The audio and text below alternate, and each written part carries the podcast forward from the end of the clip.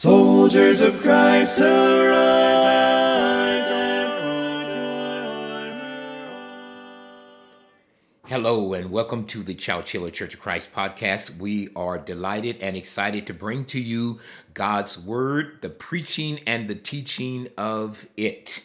We want to start out always by talking to the Heavenly Father through Jesus Christ, and we always ask that you join us in prayer.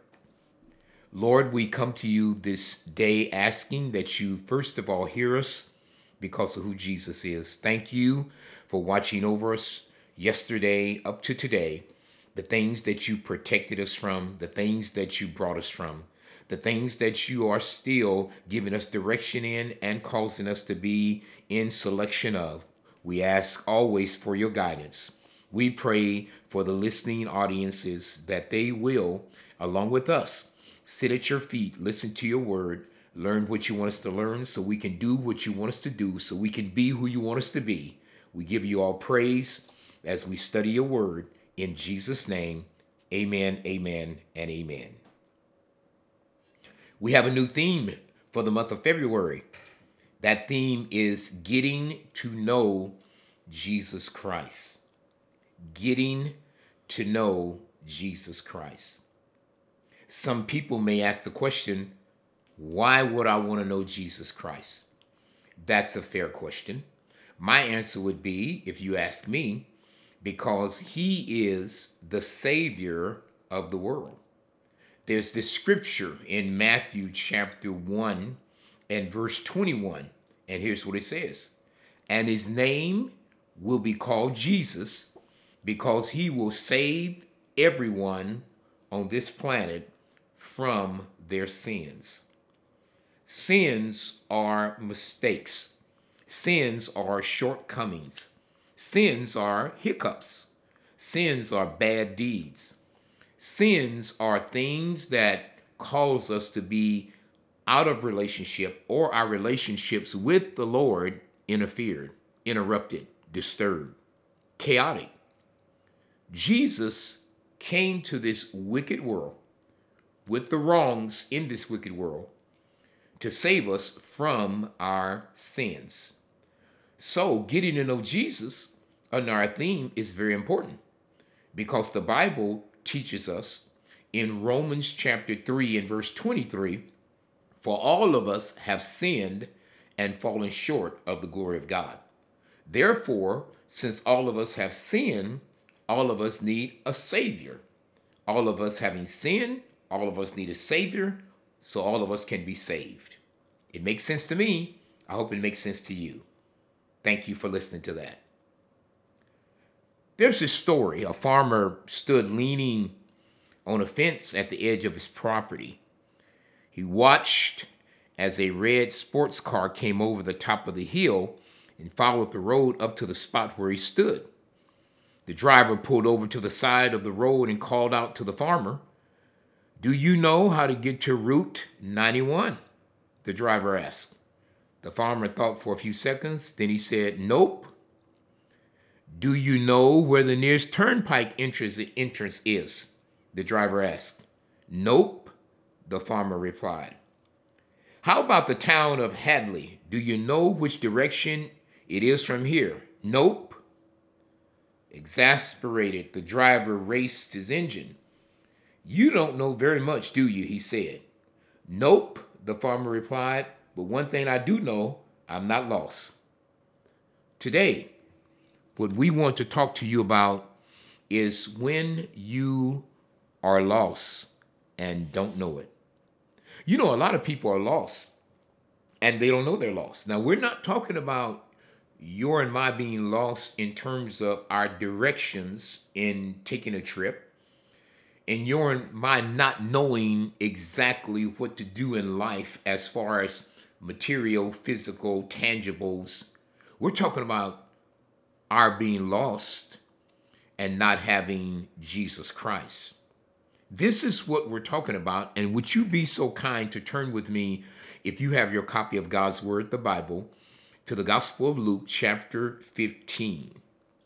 And in Luke chapter 15, there are three things that are lost. In the first instance, there is a lost sheep. In the second instance, there is a lost coin. In the third instance, there is a lost young man. And interestingly enough, as we go through the Gospel of Luke, and this particular story covers the entire chapter of 32 verses, we see that there are two different groups of people. At the beginning in Luke 15 and verse 1, the Bible says, "Then drew near unto him all the publicans and sinners for to hear him." Remember, we said that all of us have sinned, therefore we've fallen short of God's glory and his grace, and we need the Savior so we can be saved. So there came near to Jesus publicans who are tax collectors and sinners to hear him. And we want you to observe and notice that it is these tax collectors, the members of the IRS today, who then and even now, there's some disgruntled feelings about. Tax season coming up, by the way. And these tax collectors and sinners, the word says that they get near, they come near, they draw near to hear him. But contrasting verse 1 in Luke 15 is verse 2. "And the Pharisees and scribes murmured, saying, This man receives sinners and eats with them." I find it remarkable that the hated people of Jesus' day and the people that were the worst considered in society come near to hear him. I find it astounding and astonishing that the Pharisees, who were strict keepers of Judaism, and the scribes who copied the laws of Moses, were complaining about them. It would seem to me that the religious people would come close, and that the sinful people would stay away. Isn't it interesting how that is placed at the beginning of the story? So we have these two groups. The one that is so far away that by virtue of being hated and ungodly, come close. The ones that are already religious, who think they're close, they're far away. Now, we want to make sure that you understand there are three things that are lost in this story. We're going to pick up particularly one of them, but we're going to talk about all three. We want to go right to verse 8 and cover verses 8 to 10.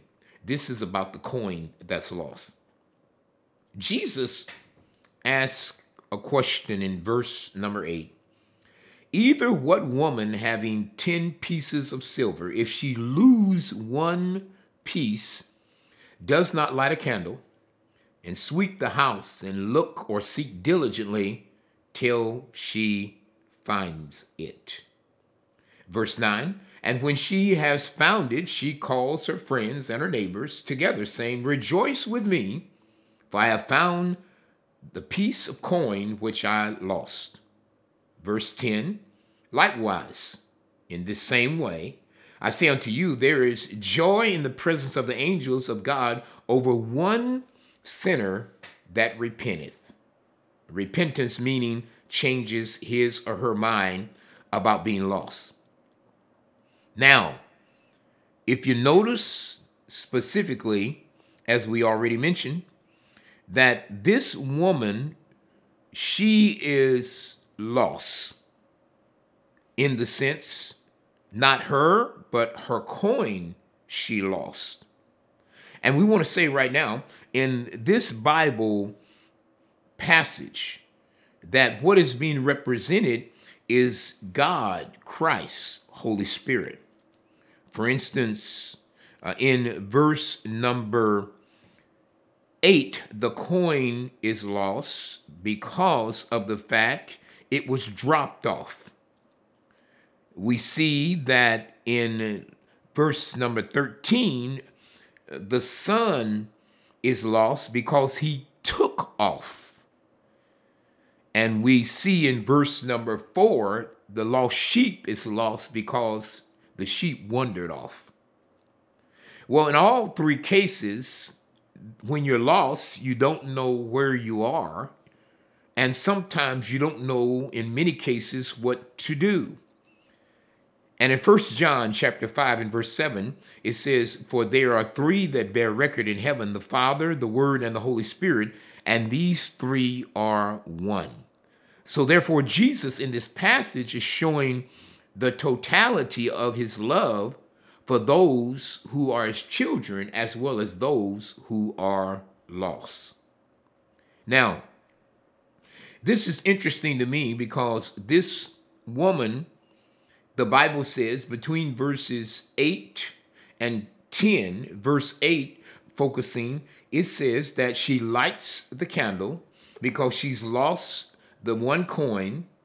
And when she lights the candle, because they didn't have the modernized technology that we have back then, she actually is searching diligently for that coin.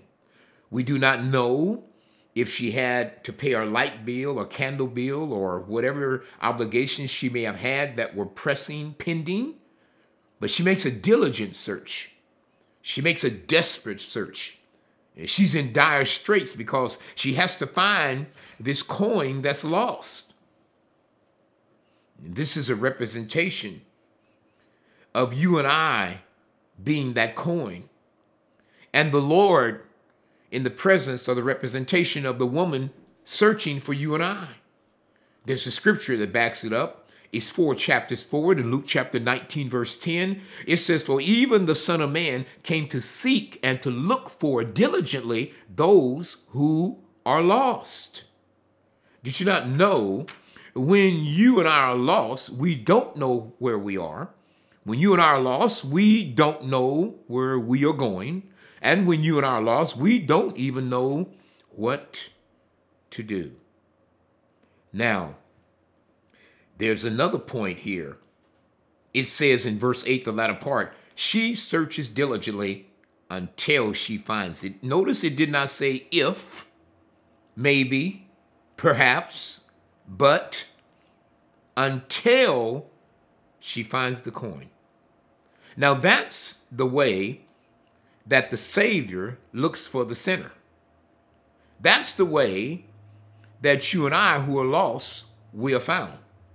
That is exactly the way that you and I get saved because we are being sought after.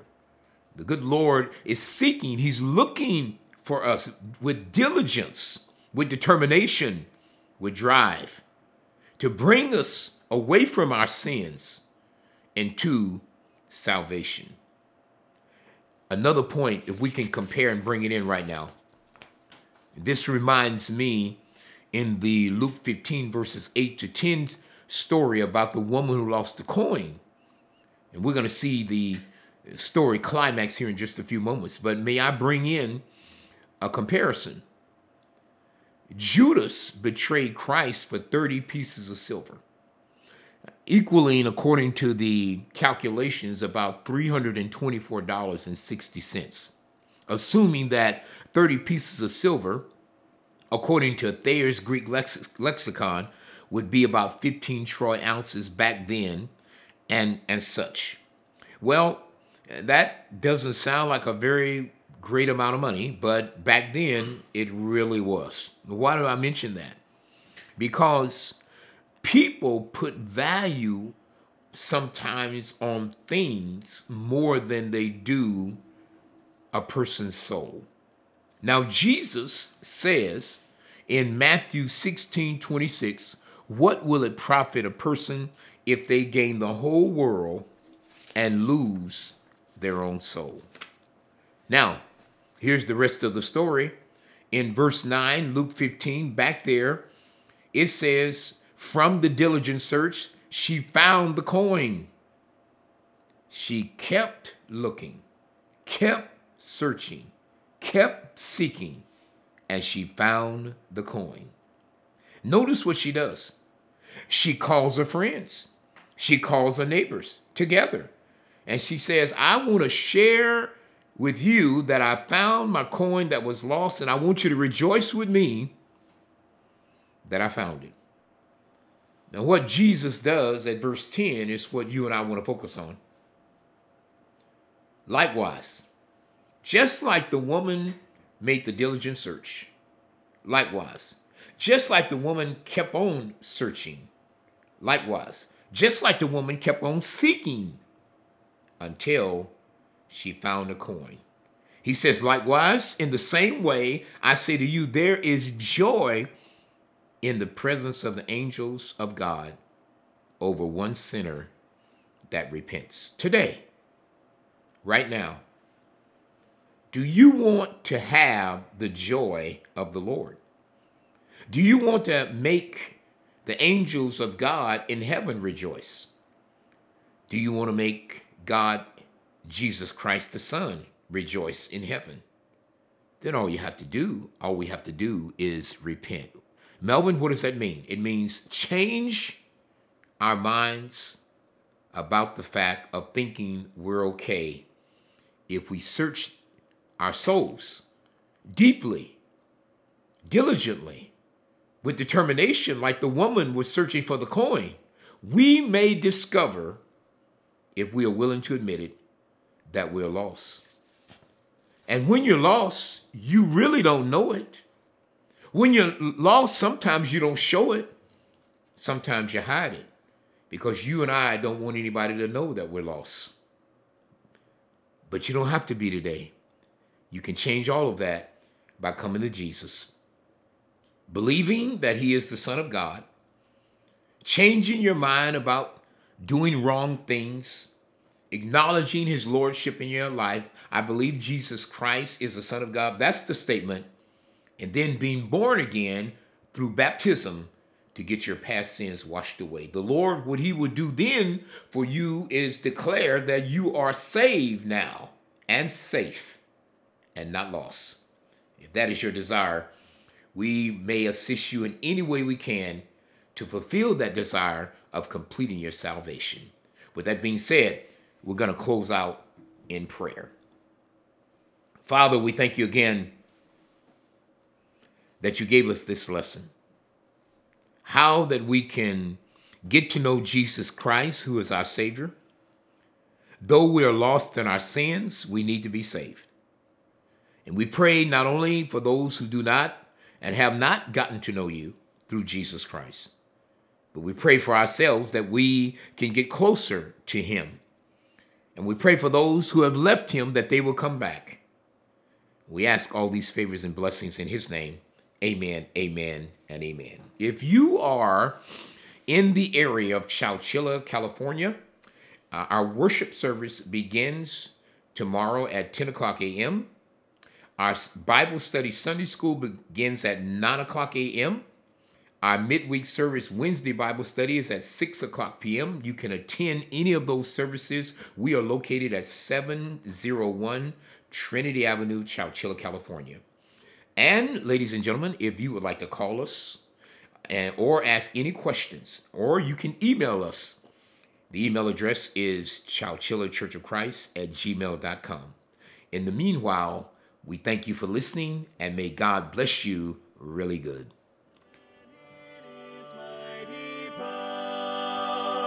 Who in the strength of Jesus trusts, who in the strength of Jesus trusts is more than